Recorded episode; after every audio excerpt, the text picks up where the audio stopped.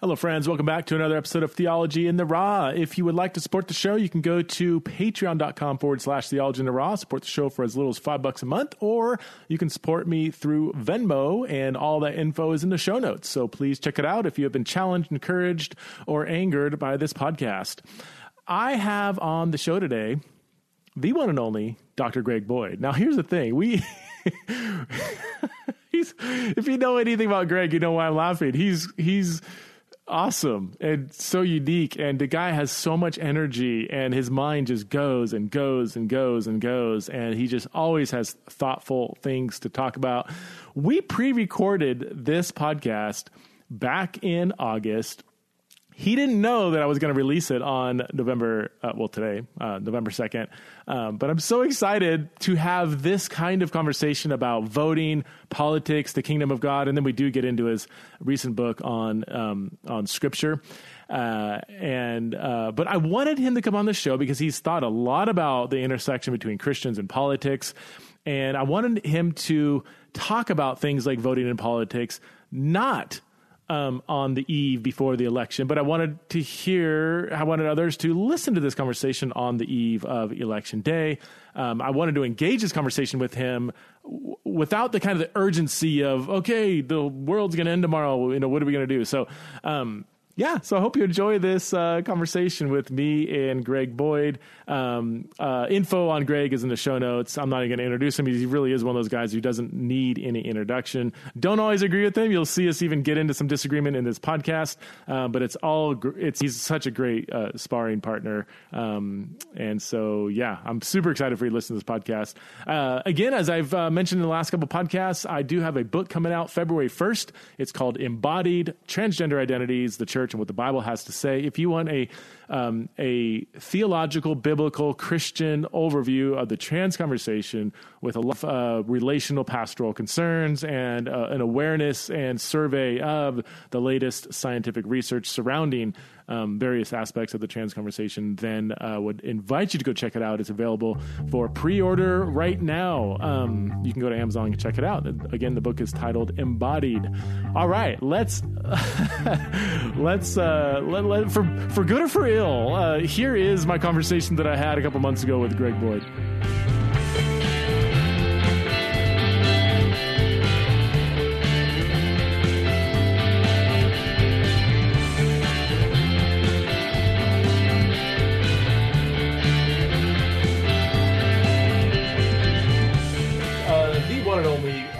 Greg Boyd. If you don't know who Greg is, he is an internationally recognized theologian, preacher, teacher, apologist, and author. He's been featured on the front page of the New York Times. Is that right? Front page. You mean front page? Yeah, one time. Was, Yeah. yeah. Our written up. For, Greg got his uh, PhD from Princeton Theological Seminary, his MDiv from Yale University, BA from uh, in philosophy from University of Minnesota. The author of oh, so I saw it somewhere over twenty two. Author or co-author of over 22 books, and um, the the book we're gonna talk about, Greg, in, in just a few seconds, um, is your most recent one called "Inspired Imperfection: How the Bible's Problems Enhance." It's divine authority. That subtitle, that's something else, man. I can't wait for you to unpack that. I enjoy it. But before we do that, I didn't tell you this, Greg. Uh, we were bantering around just briefly about politics. Um, this podcast, I'm actually planned. I've planned it for a while. It's going to be released on Monday, November second. hmm Wow. So the day before. So. pe- so, so right now, I mean, we're, we're, you and I are, are not. It's not. It, I hope it's, it's not too late, but I hope you get a bunker. 'cause it could get nasty here. so if the world is still around, uh, yeah, by the time this thing releases, a lot of Christians are going to be. Um, I think they're going to be scrambling around on, on Monday, looking for just like, give me some last piece of advice. What am I supposed to do tomorrow? What's going to happen? So, uh, Greg, you, you- I mean, you've been a pastor, a theologian for many, many years. Many, many, many, many years. No, I'm just kidding. um, Anything to do. Goodbye. I mean, you've weathered, we've weathered the Civil War, the Civil Rights Movement. That last dinosaur rock killed us a couple of um, how, how should honestly though? I mean, if you could, if you could put yourself in the shoes of somebody who's just like they're shrugging their shoulders. They're looking for some kind of pieces of advice. They may be looking at the right, thinking, "Nah, I don't know about that," but then looking at the left and thinking, "I don't know about that either." How, how should a Christian think through uh, election day tomorrow? well, um, you know, it, it's uh, four years ago, or maybe five years ago, if you would ask me that question, I, my first answer would be, "Well, you're." It's premised on the idea that we're supposed to be doing something uh, about that kingdom, uh, and and I, I, I call into question that. In fact, I still do that. Like, are you sure you're supposed to vote? Um, I, there are some people who shouldn't vote, uh, and, and, the reason is because uh, it's hard to vote and not get completely sucked into the toxicity of the whole fallen system. Hmm. Um, so I, I for uh, three elections, did not vote. Um, and it was, it's hard for me to abstain from that because I have opinions, and of course they're right. They're, all of them are right. Uh, but I, I had to abstain because if I start you have to care to vote for it and to, to give a vote, and it's hard to care and not get sucked into the, the tribalism. Yeah. And, and, and see the world through the prism of the, the, the tribe that you got sucked into. And that's exactly the problem that's going on here, uh, is that we're being siloed. Uh, into our own echo, echo chambers and losing the capacity to talk to one another um, and, and, and, or even want to talk to each other. You know, the, the divide is incredible. Um, you know, a, a, discipline that I've used for uh, this whole election the last year, uh, actually I've been increasingly using it since Donald Trump got elected. Um, and I watch, I try to watch MSNBC and Fox equal time. Hmm. Uh, but what's interesting to me is that even in the last four years, the news reporting are getting on the whole, there's you know they move over, but they're, they're tending to get farther and farther apart and yeah. and the, the, other side more and more demonized. So yeah. that, I, I'd be very careful about that. Keeping the kingdom holy, distinct, not being compromised by getting caught up in that is, is really important. Now, having said that, I got I, I got to immediately add, um, and this is what makes it very very complex, is that I had no idea how how much I was speaking from a white privilege perspective in saying that. Mm-hmm. You know, so it's easy for me to like I have trouble not being sucked in, but it's easier for me not to get sucked in because it doesn't hurt me as much. Yeah. As other people are, deep, are going to have deep consequences for you know uh, what happens. Those who are at the top of the totem pole don't usually get affected by the flood. So. Yeah. Uh, and so now I, I, I try to, and I encourage folks to, to think this way about voting. Um, what is going to help the people who are those who we are called most to care about? the marginalized, the fringe people, the people who are most hurting in the system. Um, how will, if you, if you win this election, how will the needy, the poor, the oppressed, the marginalized, the foreigners, the immigrants, uh, what impact will they feel from it? And, and instead of letting you be the criteria, what's going to pocket my wallet or whatever, mm-hmm. don't buy into that American narcissism, that radical individualism, keen people all of our thinking should be other oriented. It's self sacrificial. That's the essence of the kingdom. And so think about those that we're called uh, to uh, care most about. So how would you? No, I, I, see where you're going with that, I, I, I, can, I can probably read between the lines a little bit. Um, so I, um, I'm from the gospel, brother. Do, do you feel? And first of all, I, I in the last few years have been on a similar trajectory as you. I've been way more explicit about not being involved in yeah, par- let's just say partisan politics. You know, I think I think the gospel is political. Jesus is king is a political statement. Well, sure, um, so I, I, don't I don't like to say that you know the gospel isn't political. It's profoundly political. I just don't know if it's partisan. And yet, like you said, um, to not involve yourself in American politics, traditionally conceived. Sure. Yeah, it, it, certain people with certain privileges can do that. Yeah. it doesn't affect them as much. I, I, I guess I would still wonder: is there because I've heard both. I've heard both sides. You know, on on the on the um, more Democratic side, they would say Trump is a racist. He is intrinsically harmful towards everything about him is harmful towards the poor, the oppressed, the marginalized, anybody of color, the immigrant. Look what's going on at the border. Um, sure, yeah. All this stuff. Um, but then, I mean, on, the right, I, I can see a counter argument saying, what about he is tougher on crime and you know black on black crime is through the roof. Um, look at all the violence in the street. All the stuff with the riots happening is that hurting people of color, businesses that have started? Absolutely, and it does seem to be people on the left who aren't as strong on crime that say no these are peaceful protests and you know like it's not it's it's not that big of a deal. Like this is just the pain of the people speaking out. But at the end of the day it does seem that you know there's been a lot of innocent black people killed in the last few months so and, sure. and, and, someone on the right could say that's because of bad policies on for those on the left and and i'm i'm i'm honestly yeah, sorting through this i don't know where it lands so i just where i would speak from my own personal opinion is i don't know if the if, if the clarity between who is better or worse for the poor and marginalized. I don't I don't know if I have a lot of clarity on that. Do, do you am I missing something there? Or? I, I, I didn't offer any clarity on that. I, I, but which, it was interesting to me, Preston, that I, all I did is say they were to care for the, the, the needy, the oppressed, the hungry, the poor, the homeless. Yeah. Matthew 25, that's the criteria of the judgment. Uh, right. It was interesting that you interpreted that as an endorsement of the Democratic Party. Uh, when I, I would hope that whether you're Republican or Democrat or Greenpeace or whatever, you would agree that we are, as team people, called to do that. Yeah. Now, and and to have whatever whatever say so we have to use on their behalf. Now, having said that, that can be translated in a lot of different ways. I mean, people can have very different perspective about, about what will, well, even like what helps the poor.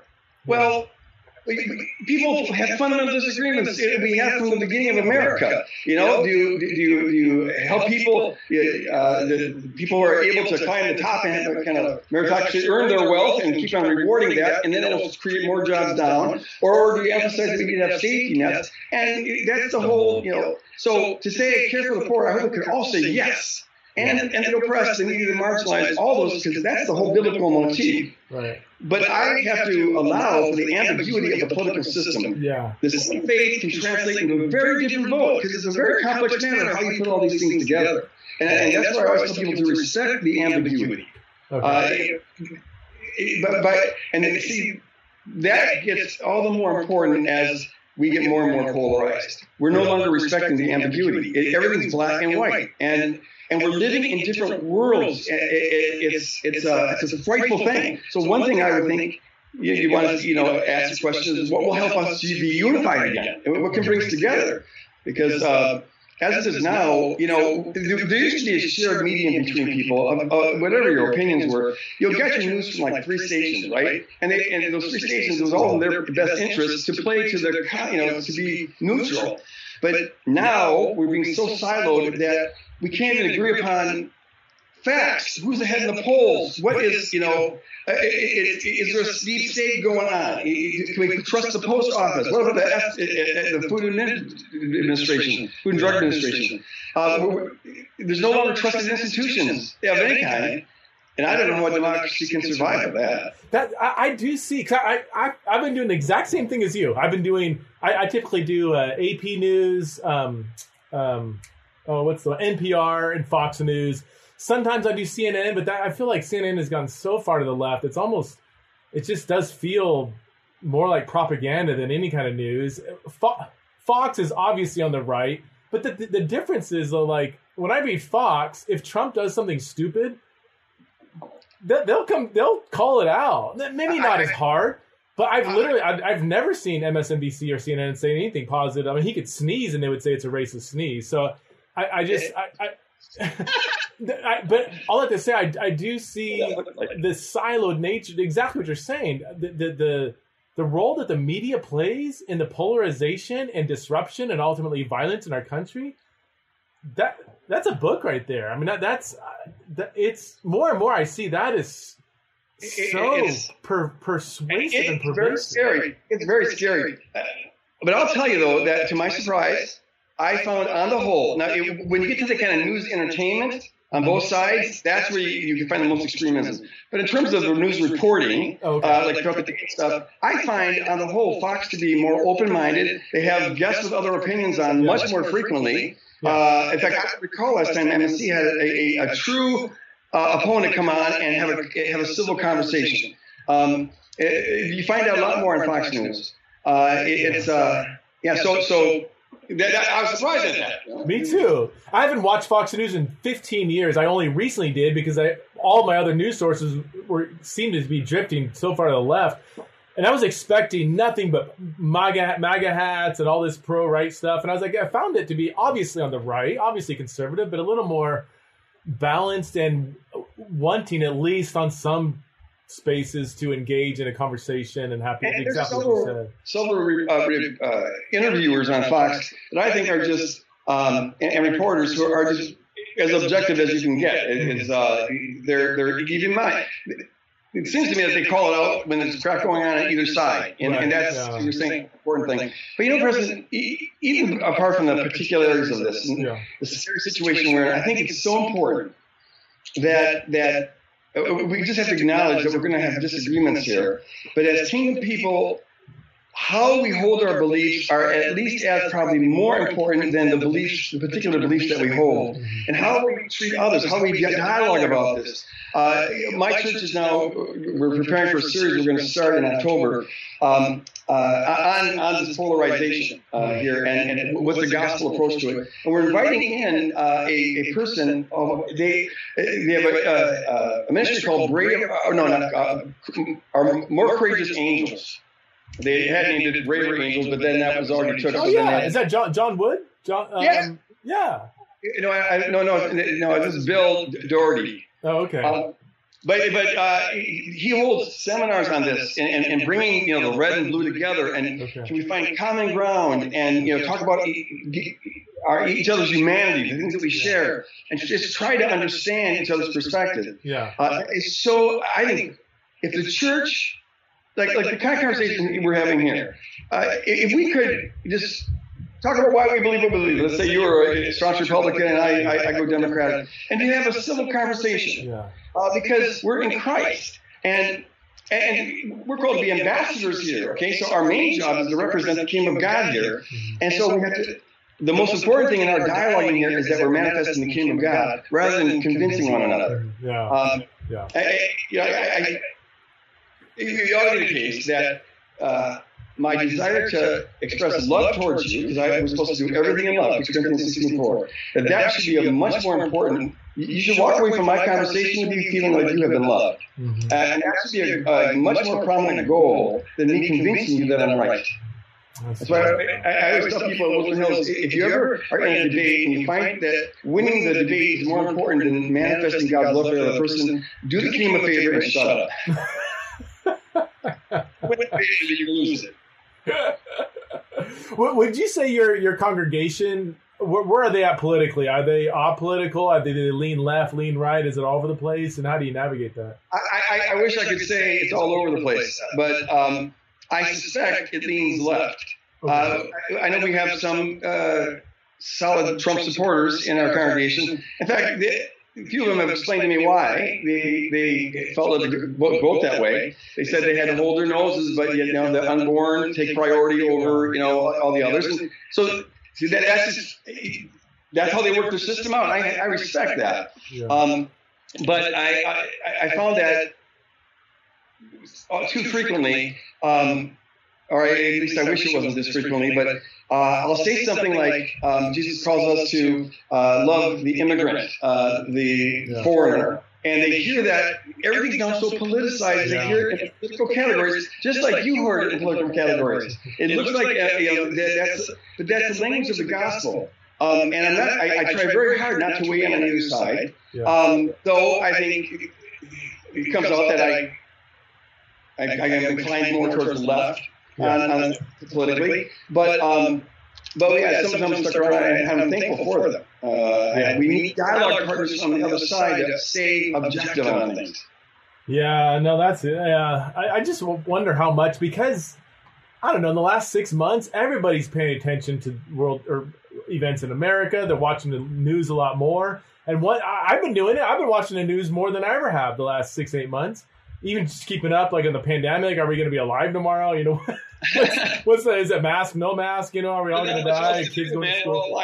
Yeah. So I mean, I've been trying to keep up, but then now I've been sucked into this vortex of polarization. Even though I'm very aware of it and very much against it, I find my own soul getting sucked into it. When I read MSNBC, I you know get angry at the right, and then I read Fox News, get angry at the left. It's like, what am I doing? I'm, I'm Jesus is my king, and like you said, there's well, at least you're pissed off in both directions. So I, you're objectively pissed off.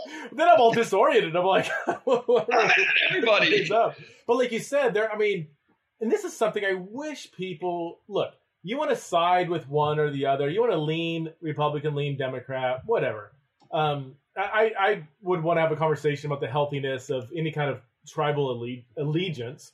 But, but sure. I, I would hope we would all be able to admit that there are values typically promoted on one side or the other that are found in scripture. Like you said you know caring for the poor the marginalized whatever uh, the immigrant all these are strong biblical themes that do seem to come up more by those on the left. Um, I, I, do think it's the sanctity of life is a biblical value and, and other things on the right that i'm like yeah that would resonate with scripture too. And um, I, I but if, if if all you do is let the secular news outlets shape your worldview, you're not going to see it that way. You're going to be so sucked into your tribe, you're not going to see any kind of biblical values being promoted by the other side.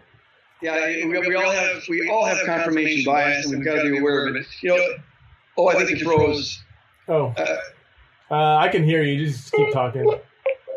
Oh, yeah, we froze a second there. All right.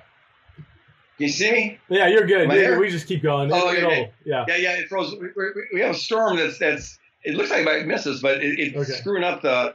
It's jamming the frequencies. if you know what I'm saying. Uh, yeah. So what, what was uh, what, what, were you saying before um, you froze? Oh gosh, I don't know. You threw me off. I, I, was going to ask you though. Are you, are you uh, so? Again, this is coming out uh, the day before election. Do you, and maybe you'll change your mind. Are you allowed to say who you vote for, or do you try, or are you going to vote? You haven't voted the last three elections, or do you know? You know what? Voting so much. See, the thing is, no, I, I, I want. To, I'd rather have that. My point is that that should be irrelevant. It, it, it ought to be in the kingdom irrelevant. Um, if it was irrelevant, eh, see, eh, eh, our church is trying to move to this where we're going to have.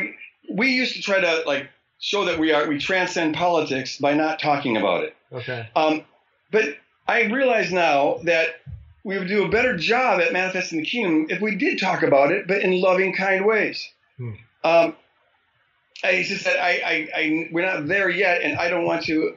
It, right now, I think it would be more of a distraction than anything. Yeah. But, but I, yeah. So, so, to avoid the siloing is, I think, the number one thing. Okay. If, if you care about this country, then we have got to find a way to bring it together. And here's where the church could lead. And, yeah. and, and, I'm in dialogue with some pastors about this, but to have open conversations where we model decency. We've lost decency in this country, you know, yeah. um, and and where we teach people how to how to in a loving way uh, empathize, get on the inside of each other's skin. Mm-hmm. No one else is doing that. So if the church did it, man, we'd be a light on the hill. And that's that's my message right there. That's why I, th- I feel like the church has a wide open lane to embody healthy unity across differences because it's not happening in society, right? We have a Absolutely. wide open door to say we are going to love each other. We're not going to just because a congregant say votes for Trump, we're not going to call him a racist and think he's evil.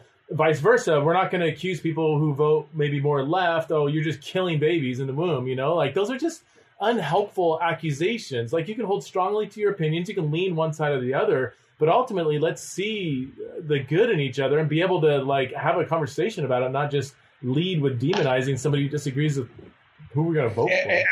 amen amen amen.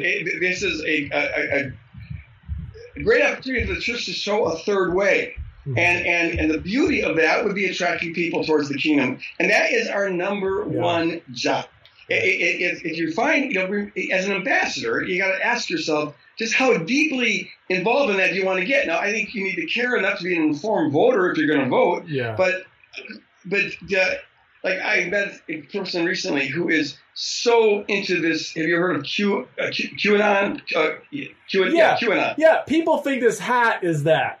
This is this. By the way, for oh, my audience, so I've gotten a few messages. This hat is from Q Ideas, the organization. It's not at all related to what's it called? Q What is that? I just heard about that recently. QAnonymous. Well, this it's a it's a conspiracy theory of magnificent proportions. Um, uh, there's a source supposedly who's deeply embedded in the government and who reports things that that are top secret. Uh, and as an, there has said that there's a uh, the Democrats have a sex trafficking ring that involves Hillary Clinton and others, and they're they're uh, it's a, always involved in a conspiracy yeah. to uh, get Trump out of office. The Mueller report was all a fabrication. It's all fake news. It's fake, fake, fake. And and he's so deeply involved in this. And I mean, to me, it was mind-boggling yeah. how much is woven out of virtually no evidence. But the more important thing I said to this person is this, because he's a Christian, a real passionate Christian. Yeah. And I said, what if it's true? Is that supposed to be your primary objective uh, to, to protect the world from that? Look at we already know that the principalities and powers are you know over authority over so there's corruption everywhere on both sides. Okay, so just assume that there's corruption. Now let's get on with kingdom work and show a different kind of kingdom rather than getting sucked into the very same kind of kingdom and putting a Christian right. label on it. Didn't didn't it have some cannibalism in it? Like like they're all the Hollywood stars and Democrats are like eating. No, I'm serious. I heard like eating children because it helped makes them younger or something. Or am I did I mishear something? no, um, yeah, there's. I, I've heard that they have uh, they take uh, young blood infusions, okay, that, that, to keep themselves youth. I haven't heard about cannibalism, but okay, maybe that's I, what it was. Oh, okay, I, I heard some wacky it, stuff. Yeah, yeah, it, it's. I mean, the sex trafficking with the Clinton apparently on Jeff Epstein's island. I, I don't know how conspiracy that is, or if that's just like I don't know. Is that a? Cons- I think that's. Preston, don't you get it? Everything's connected to everything else. You got to follow the cue, the clues, man. The cue clues. Uh, yeah, it's just uh, yeah. same thing with you know 9/11 being an inside job. You know, oh yeah. It is, it is. You know, but that that shouldn't surprise you. Yeah. Uh, you know, this is the, the kingdoms of this world are all governed by the powers. I'm not saying it's all equal. They some are more efficient than others, and blah blah blah. But but but for, from a kingdom perspective, our point is to contrast with that, yeah. not to be sitting in the middle of it and having it taking the gospel and coke. And, and once you invest yourself into one side of that, the second a Republican or Donald Trump comes out seen on Epstein's island or whatever, then your whole then, then you put your allegiance in a wrong tribe and your faith stands or falls with you're putting your faith in a secular tribe and that's going to be torn down at some point right? Yeah yeah. So there's a balance here where uh, you know I, I had to own up to the reality that i have got a power uh, that i'm in a privileged position. Mm-hmm. and i have to use that uh, whatever i uh, power i can to help those that i'm called to help uh, which are primarily with for the outside of the needy and all that. Um, and so I, I, I, now do vote. Um, but uh, having said that, I can't. My hope is not in that. Right. I, I that that's a, a little band aid. But my hope mm. is got is found in Jesus Christ. Hope is enough, like nothing less than Jesus Christ and His right relatedness. Yeah. Um, that's what's going to save the world, and so that's what our primary focus should be. And, and if we're doing that, we are we, we will ourselves be taking care of the poor, the outside of the needy, feeding the hungry. That's yeah. our job. And um, instead of fighting over how government should be doing it.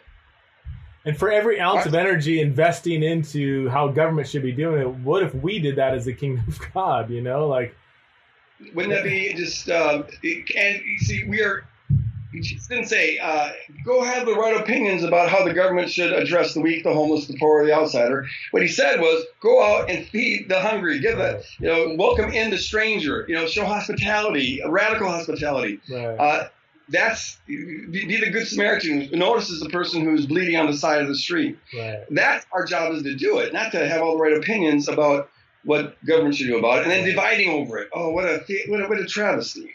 Yeah. We, we, divide over something that we weren't called to do, and we it keeps us from doing the one thing we were called to do.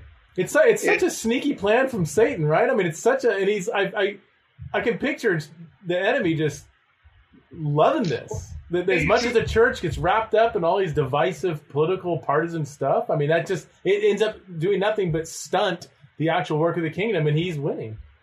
And and that this is what it is. It's like the whole you know theme of the Old Testament of how folks we, we fall into idolatry. Mm-hmm. It, it's hard to live passionately for the invisible God. We like the concrete ones. and it could be the greed, or it could be the sex, you know, Mm-hmm. pleasure, it could be you know fame and fortune, power and possessions, or whatever. We can make an idol of anything. But right now, the market that is the hottest tamale on, on the planet is the rightness of your political opinions. Mm-hmm. Yeah. We yeah. we get from how right we are, and that that robs from us the worship that's due to the one true God. We begin to ascribe ultimate worth to our rightness, and then our tri- the rightness of our tribe. yeah. And unless, for most people, if once you have an idol in your hands and it's meeting a core need in your life, now you're incapable of thinking objectively about it. Um, it, it, it, uh, you're on the inside. And Yeah. a great book I would recommend people to read before the election. It is really so insightful. Uh, it, it, and it's called uh, Jon Haidt. It's called um, The Righteous Mind. Wow, it is so. Uh, can I give you a two minute summary? So, okay, you can go ahead. I advertise this book probably every other podcast. So, but I want to hear it from you because they're thinking I, it's the most pastorally necessary book in the last ten years that I've read. It's totally secular. It's just totally. it- but once you learn how the brain operates, and you know, we have a 200 million years of developing a, an intuition brain, and only you know, a couple hundred thousand years of developing the higher cognitive brain, the rider of the brain, the rider of the elephant, right? It uses that image.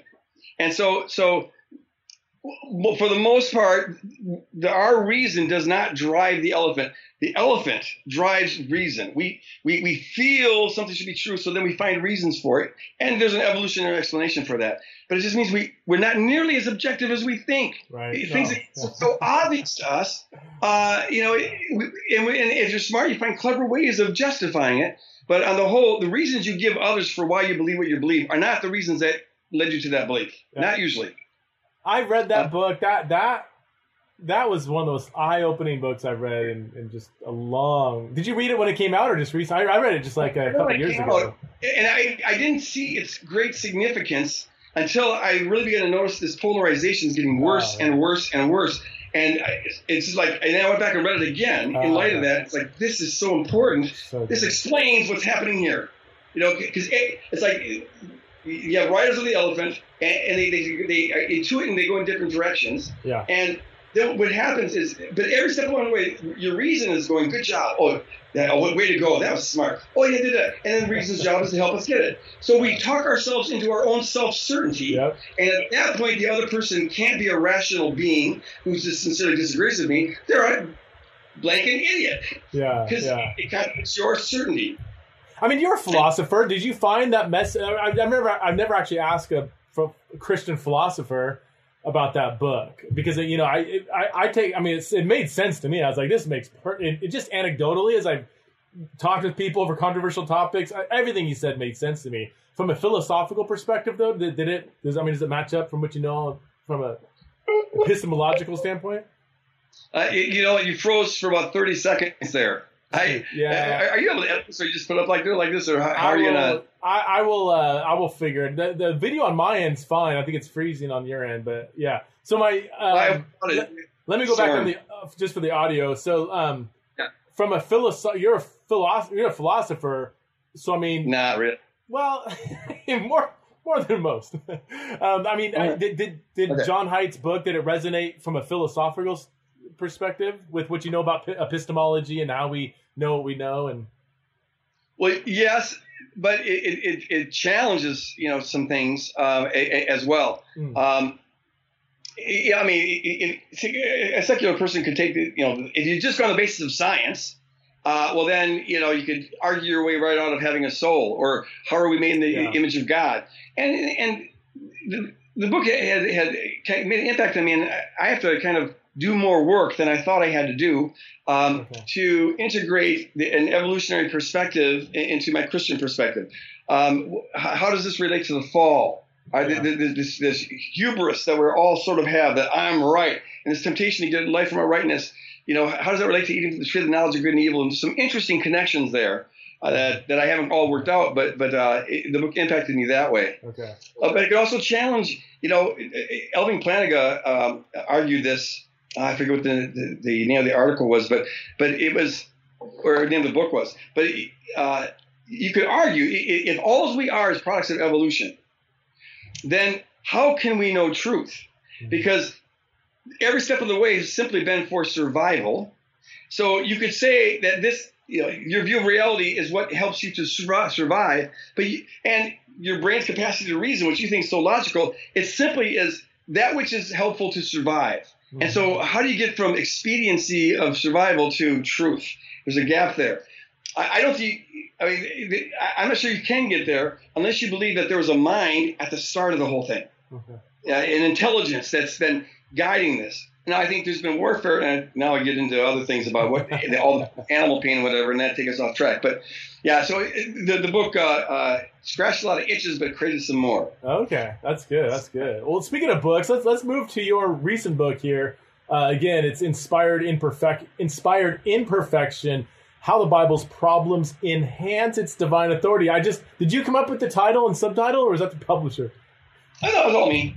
So, um, I so I, am in a, a, personal deep dive study on the historical Adam, whether Adam was a historical person, whether mm. Genesis one to eleven is myth, um, or is he a composite person, an archetype, whatever? Because apparently, Genesis one to three, in, in its most literal interpretation, just blatantly contradicts some pretty basic scientific stuff that we now know. Um, uh, and I don't know if that's even true or not. That's just that those are the claims being made. So I, am kind of like been wrestling with you know ancient biblical cosmology. Ob- to me, it's obvious the biblical writers didn't believe in a round Earth, like they believe in an ancient cosmology.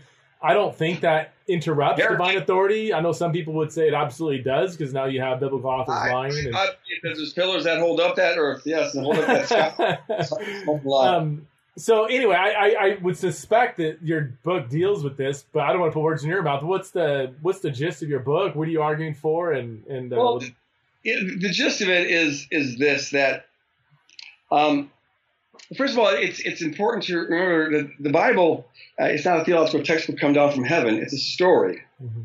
and it's a story that centers on Jesus Christ crucified and and, and risen, um, and and so. It, as we process, you know, the, story, as we process this, I, we have to do it from a centered perspective, um, and and, uh, and and read everything through the lens of Christ. Uh, and so, well, what was my point in bringing up that? Oh, yes, a Christocentric hermeneutic. Oh, here's the thing: on the cross, Jesus bore the sin of humanity and the consequences for that sin. Um, and on the surface of the cross, it looks profoundly ugly because it reflects the ugliness of the sin, the injustice of the sin, the abuse of the sin. Mm-hmm. It's, it, it's, and yet we look at him and we consider him to be the definitive revelation of God. This is the fullest revelation of God's character. And you find that throughout the, the New Testament. So on the cross, God revealed his most perfect revelation of himself through the embodiment of all that's broken and wrong and erroneous and sinful in humanity. So if God could breathe his fullest revelation through that, hmm. why would anyone think that God needs an inerrant book to breathe a revelation through? And I would argue that that logic just goes against the very nature of the incarnation, which the whole book is supposed to point to. Uh, the, the point is, God stoops down and uses people where they're at, even in an inspiration. When God breathes through them, and I believe the Bible is fully inspired, yeah. but when God breathes through people, He doesn't lobotomize them and, and turn them just into robots who does not roll repeat what he says. He leaves their personalities intact. You, you see that all every author has their own writing style, their own perspective, whatever. He even leaves their fallibility intact. So, for example, in 1 Corinthians 1.13, uh, Paul is one point he's talking about the divisions at Corinth, and people are like taking pride over who they were baptized by. And so Paul says that uh, he says, "I thank God that I didn't baptize any of you when I was w- with you in, at Corinth, well, except for the household of, of Crispus and Gaius." And then he goes, "Well, I also did baptize the household of Stephanas." Yeah, that, I don't know who I baptized and who I didn't baptize." so he ends up so he, Paul's got a faulty memory. He like has to correct himself, and that, that alone just topples the thing of inerrancy. I would think he admits he made an error. It's like I, I don't know who I, I, baptized, but God leaves that in place. He doesn't. Get, God's got a perfect memory, but he, God doesn't translate that to Paul. He uses Paul in his fallibility, and that I think is one of the major motifs of the Bible. He uses the weak things of the world, the the the, the, the ugly things, the you know the ordinary people like us, and um, and and so I think the fallibility of the Bible in terms of you know historical details, all that. that is something to be celebrated. I think it point it's it, it, more perfectly points to the cross where God took on all of our brokenness and sin and, and errors. It has kind of an incarnational flair to it, and you know we look at flair. I think Son of God born in a manger as the beautiful thing, even though it's a very kind of you know. Um, yeah, I mean, it's, it's, it's, just things of us to confound the strong and the foolish things to confound the wise. So what about so I'm yeah I'm just gonna throw out just the basic classic arguments. I'm sure you've addressed probably 45 years ago in your ministry, but um, emphasizing my age. Where I am shall soon. It's wisdom, man. It's I'm praising your wisdom. Um, what about when um, a historical statement, which you said can be erroneous, is tethered to a spiritual truth? You know, a classic example might be. Um, oh. oh. I don't know. I mean, I, for last Adam, first Adam, you know, analogies. If there wasn't a first Adam, then what's uh, the spiritual truth of the last Adam falls apart. So the argument goes. Um, or what about, you know, I've, I've, we, we don't need to talk about sexual ethics, but I mean, in in the work that I do, I've seen people say, yeah, Paul had a certain sexual ethic, but he was flat out wrong. You know, like just no, we we can't obey that today. You know, and um, and I, I don't want to. I'm nervous about slippery slope. Art, you know, it's a slippery slope. You know, I I, I think that argument was abused, but I, I can't see somebody in this case say, well, wait a minute, if if there's mistakes in his history and cosmology, then how do we know there's not mistake in ethics, or is there mistakes in ethics? So, so it's a very good question, uh, Preston. Um, but see, and that's that slippery slope fear is, I think, what has buttressed up the whole idea of inerrancy. You, you need to have this impenetrable fortress Mm-hmm. Um, once you admit one mistake, well, then what about that? What about that? And you know, my, my the pastor of the church where I got saved a trillion years ago uh, in 1974. Um, but he, he, taught if Adam and Eve aren't literal and the earth wasn't created in six literal days, then the entire Bible might as well be a book of lies. So I take my first class in, in, in science in my, at, the, at the University of Minnesota was on evolutionary biology. Hmm. Um, and, and I took it on purpose because I, I had read three whole books, Preston, three books, uh, all from a creationist perspective, but they slammed evolution. And so I had note cards on how I was going to refute this professor to keep the class from believing this heinous you know, heresy. Uh, and I go in there, and every day, if there's any opportunity to like criticize something, I raise my hand. Well, what about the second law of thermodynamics, huh? Like the guy never thought of it before. And this guy, he, he was, I was expecting some evil, you know, person trying to corrupt young minds, but. Um, he was the nicest guy in the world, and he just carved me up, just and, and the class would giggle a little bit. Um, and I'd come back the next day, and I had my note cards. At, at one point, some of the students started saying, "Will you tell him to shut up? We're trying to learn here." And he actually defended me. He goes, "No, it's good to have a, person who's wow. calling into question fundamental assumptions of science." In some ways, that bugged me because he was so nice to me, and I wanted to not like him. I ended up liking him, and I ended up becoming convinced that there's something to the theory of evolution. And you know what? The whole Bible must be a book of lies, and I felt I had to get rid of the whole thing. One of the reasons I wrote I eventually came back to the faith, clawed my way back. But one of the reasons I wrote this book was because I see so many young evangelicals leaving the faith for the dumbest reasons. But they make perfect sense if you're going to try to defend an inerrant Bible. It's a, it's a very vulnerable doctrine to try to defend because it's pretty easy to refute. I give you a assortment of examples in, in, in the, uh, the, the, book. Um, and all the time, sometimes you can explain by this, that, or the other thing, but at some point, those explanations really get yeah. Grow thin, and people leave. So yeah, I, I, that, that I, I, am very wary of that slippery slope argument. But he, so here's here's how I establish things, is, at least in my brain. Um, I my faith is anchored not in in, in in inspired Bible. My faith is anchored in Jesus Christ, and I believe in an inspired Bible because I believe in Him. Uh, and I, have got, I think, really compelling historical reasons and philosophical and and, and spiritual, uh, existential reasons for believing he really is Lord. You don't have to get into all that now. But, uh, and, and so I, I, I, trust that the God, I think I've got good reasons to trust that the way the Gospels present Jesus is more or less generally like the way Jesus actually was, to the yeah. point where I'm confident enough to base my life on this. And so now I believe the whole Bible is inspired, and I'll read it as as the Word of God. Um, but when I read the Bible as the Word of God, I'm not reading it I, I want to read it for whatever it has to teach me.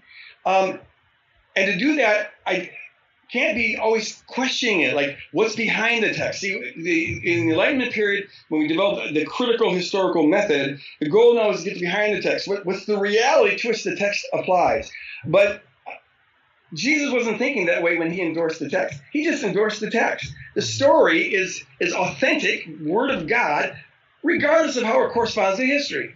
Some stories, I, have got reasons to think, correspond pretty closely, but others not so closely. Hmm. Now, when it comes to Gospels, well, I have taken the time to do the historical critical research to prove that it is reliable because on that everything hangs. Hmm. But once I have, that's my reasons for believing the Bible. Um, and, and so I don't worry very much at all about uh, the, the, historical Adam. I, I, I, I, do want to try to integrate as much of that as possible, but I don't worry if I can't. Yeah. Uh, because the, the, it doesn't have its authority because of the way it corresponds with history, with history. It has its authority because Jesus gives it that authority, okay. and then it's God breathed. That I think is a defensible faith. Yeah. So I yeah no I, I appreciate all that, and I, I I have not worked through this on any in depth level, so I'm really. I was just talking to one of my, my kids today about it. You know, she was asking, was Adam really a historical figure? I'm like, hey, I'm actually reading a book on that right now, and and I said, look, it's the my assumption is the Bible is true um, how it's true, I'm open. Maybe Genesis one to eleven is a myth. If that's true, then that's true, and I'm not. My faith isn't shaken by that. Maybe it's a lot more literal than some people say. I, I don't know, but I'm not going to let my faith hang on some assumptions about what the Bible must do. Um, okay, but what God wants to teach you through it is, unchanged, regardless of how you estimate its right. genre, whether history or partly myth or whatever. Right. Karl Barth said, when you enter the Bible, uh, uh, enter into the, the reality yeah. of the text. The Spirit draws us into it so that it is literal. I take it literal, but from the, from the perspective of the story, on, on the inside of the story. Mm-hmm. Like you enter a virtual reality, if you will. Yeah. And, virtual reality is the means by which God teaches us mm-hmm. the truths that He wants us to know. What do you think about this, though? Because you, you use the word like inerrancy a few times, and I see inerrancy kind of a broad concept. There are some on the within inerrancy, and I, I would still I would still claim inerrancy, but I want to define it the way I. I don't want somebody else's definition of it. Sure. So, like, um, obviously, there's a lot of people who are inerrantists that are highly literal. You know, six day creation, young Earth. Um, yeah. No, Adam must be a his whatever. But then there's a more broader camp, I think, that um, you know it, the Bible's true in what it intent in what it says and how it intends to say it. So, like, you can say Jonah was it was a parable and you can still believe in inerrancy because you can say the author sure. of Jonah intended it to be a parable. It wasn't intended to be uh, exactly. like I would take Job. Job, I think there probably was a historical person named Job, but the whole book itself is just saturated with po- poetry and all kinds of images and. It's not People like a Job's three friends didn't speak in ancient poetry. exactly. um, but I can say that from a now some people on the hardcore maybe literal side would say no no no that's not taking it literal i'm like well that's not that's not the goal of an inerrancy. Inerrancy just says it's true in the intention. Shoot, did I cut out? Yeah. Yeah. Okay. Um, but anyway, you, you, you, you, kind of know what I'm getting. At. Is that is that fair to say that there's kind of a more strict kind of inerrancy well, yeah. versus a more flexible? Yeah. So so look, when I it, the word inerrancy has now been so broadly defined that I'm not sure it means anything distinct at all, and that's one of the problems. Uh, but as long as it was in, in my in, to my advantage, uh, I, as long as it benefited me, I could use the word inerrancy. Uh, it's an inerrancy of purpose, you know, but, but, it can err in all sorts of other things. Uh, and, and so I did.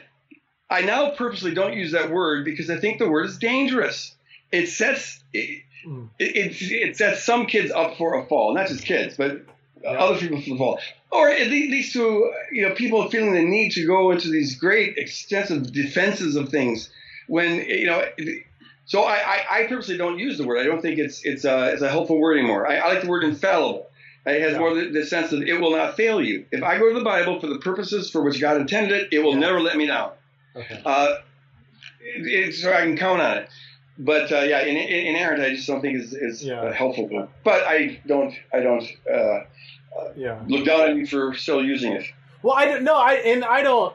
I actually don't. I actually I'm the same way. I prefer infallibility. But like, if I go to ETS, I can sign the statement on inerrancy because Yeah. I'm defining it the way I am. I can believe that you know Jonah's. A, and I don't. I'm not saying Jonah was a myth. I, I actually don't don't know. But um, you know, I, I can.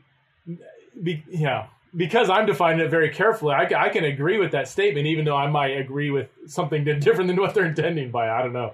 Um, Yeah, yeah, but no. I, I, I never. Um, I never purposely front load that term because I do think that people equate er- inerrancy with literalness, with a particular reading of Genesis, a particular reading of, um, you know, certain passages in the Old Testament or, or even New, um, a certain interpretation of Revelation. You know, there must be a dragon, there must be all this stuff, and it's like that's just not how apocalyptic language works. You know, in the first Right, right, century. right. So Yeah, there's always genre issues, but but even with all the qualifications in, in the world, uh, you know, there's there's like some cases where I like the conquest narrative. Uh, there's just not no archaeological evidence that it went down the way that the scripture says it went down.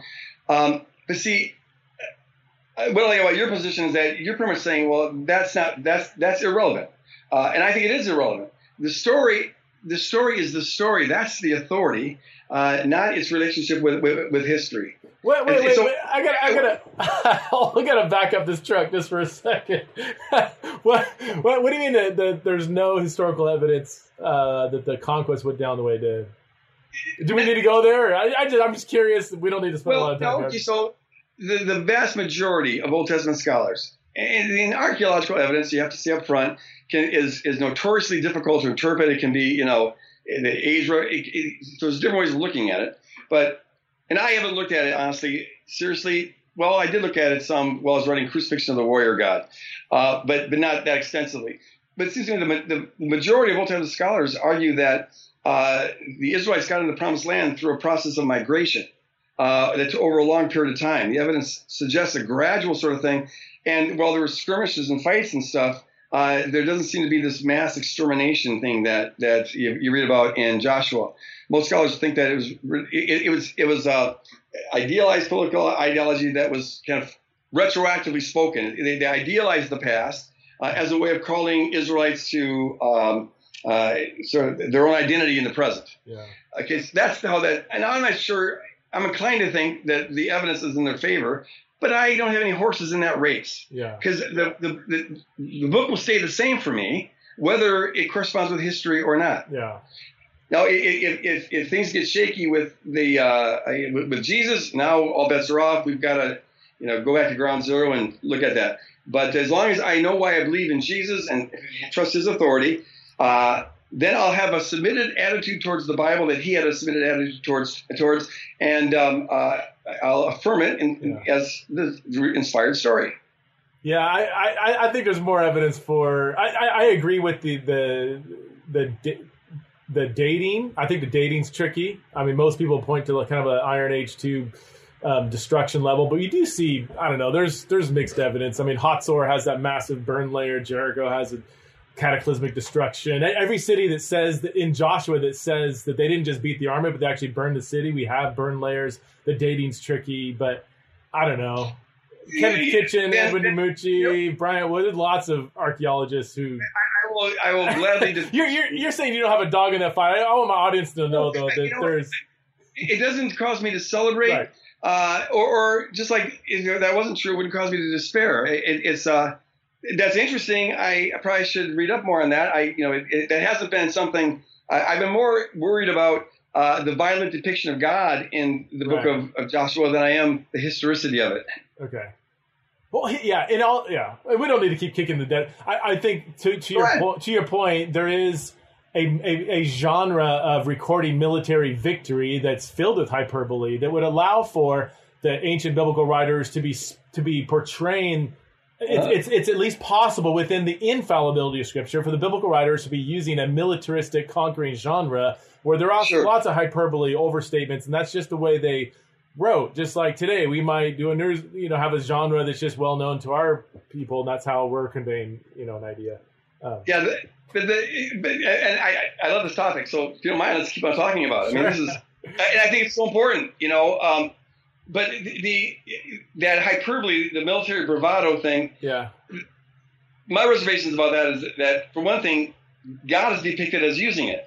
Um, and it's a way of beating your chest. I slaughtered every man, woman, child. You know, so I, I, I even if you grant that humans use it, why would God feel the need to do that? They always use it to bo- boast up themselves. Here's how violent we were. The second thing is that there's some of the characters that can't be subjected to that. Like, for example, in Numbers 31, when Moses believes that God told him to go out and he says, go and, and uh, slaughter the, the, the Midianites. Well, they go and do it, but they bring back uh, the women and the young girls. I mean, the young boys, which tells you that all the other folks were actually slaughtered. And so the, the hyperbole thing. And then Moses says, uh, well, spare all the virgins um, and keep them for yourselves, which is the ancient Near Eastern, you know, you get to have some spoils of war. You get to enjoy spoils of war. So keep the young virgins, but kill all the non-virgins and the boys. Yeah. So uh, no hyperbole is going to get you out of that mess. Numbers Yeah. 31's gnarly. No, there's no way around that. I, I Hey, but, but Preston, it, here it comes full circle because Yeah. see, this is a great, great case in point. Um, when I can look at that for, for through the lens of Christ, see, if I resolve that Jesus Christ crucified is the definitive revelation of God, uh, and everything the Bible is supposed to point to Him, right? Everything He says it's all about me. Moses wrote about me, uh, and so you got to ask, how do those accounts of the Israelites slaughtering men, women, children, and even the babies, even the animals, but they spared the trees. Uh, how does that point to Jesus?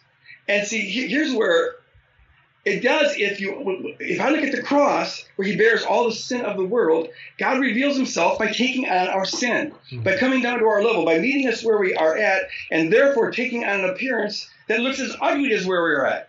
So, if that's the way God revealed Himself in Christ, shouldn't I read the Bible? Since God is that same God inspired the Bible, shouldn't I read the Bible looking for where has God stooped to bear the sin of His people and taken on an appearance that resembles the, the ugliness of that sin? Mhm. And I when I come to the you know, portraits of God saying slaughter them all, um, which look remarkably like the ancient Near Eastern gods. You know, it's, it's, it's, in, the, in the Old Testament you find some magnificent depictions of God that have no parallel in the ancient Near East, and they look Christ-like. And those are indications of where the Spirit of God broke through. But you find others that are just horrific, uh, macabre, as, bloodthirsty as what you find in the ancient Near East. And I, when I read those things, I see that as pointing to a God who was not, he, he always respects the personhood of his, his people. He doesn't lobotomize them into believing truth, which means then at some point he's going to have to accept them believing falsehoods and staying in covenant with them as they believe falsehoods. Which, and since they're writing the story, the, their depiction of God is going to be the one that gets written those depictions to me just show how far God is willing to stoop to stay in a covenant relationship with his people. Yeah. And he's willing to bear their sin and take on that ugliness. And so I think the ugly stuff in the Old Testament points to the ugliness of the cross. But all the ugliness points also to the beauty of a God who's willing to step into that ugliness. Yeah, no, that's good, man. I mean, I, I, I, I totally agree with that conclusion. I'm not. Yeah, I know we're on different. Um, we have slightly different takes on on the Old Testament narratives. If if, if the reader's interested, I've got a, a short treatment in my book, "Fight: A Christian Case for Nonviolence" on the Old Testament of violence. Greg has a much longer. Um, how, how many how many pages did you devote devote to just all the Old Testament violence? I mean, is that like half of your book or No, no. Oh, to, uh, to, to that. Is, uh, in Inspired Imperfection, I don't get into that at no, all. no, no, no. the other Okay. one, Crucifixion of the Warrior God. Okay, so Um, Crucifixion of the Warrior God is uh, about 1,800 pages. Right. But then I did a popular version of it called Cross Vision. Oh right, And okay, yeah, Oh, 250 pages. And it's all about uh, a cruciform, Christ-centered, cross-centered reading and interpretation of uh, the Bible. okay, okay, cool. So if you have to, yeah, if you guys want to check out some more of that, we don't have time to get into. I've already taken Greg almost an hour, and my audience, man, my audience doesn't even know what it took for me to get Greg Boyd on this recording. We had computer issues, we had storms, we had dogs that were on walks, and all kinds of stuff. And even now, my um, I realized halfway through that my good microphone, this thing isn't working. So I this is I'm just using the computer audio, but but we got it. I think we got most of it. So uh, I, I hope so. Uh, you got a couple freezes along the way there. yeah, Uh, It's warfare, baby. It's real. It, it, it- it's absolutely real. yeah, yeah. So I, I encourage you guys to check out his book, Inspired Imperfection: How the Bible's Problems Enhance Its Divine Authority. One thing I love about you, Greg, is man, I, I um, I, you know, whether the reader is going to agree with everything you say in the book, there's you, you never have a thoughtless. Everything you write is just super challenging and thought out. I just, to me, that's I I, I well, love everything you write. So you're you're writing that same genre, and I appreciate uh, all that you're doing for the kingdom. Uh, thanks, man. Thanks. Most importantly, see, we, we I love it when we can model uh, fun yeah. loving and even fun disagreements and yeah. talk about stuff without needing to, you know, you idiot! Sure.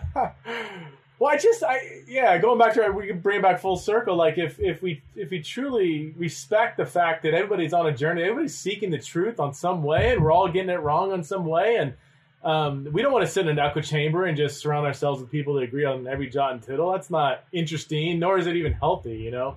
Um, yeah. So yeah. All right, man. Well, yeah, thanks for coming on, and uh, yeah, encourage my audience to. Can I say one more word? Yeah, yeah, go for it, man. Explain to folks why I'm sweating so badly. My air conditioner broke, and uh, uh, so yeah, this, and we're we it's hot out there. It's so humid out here, and the yeah. storm's right on our edge.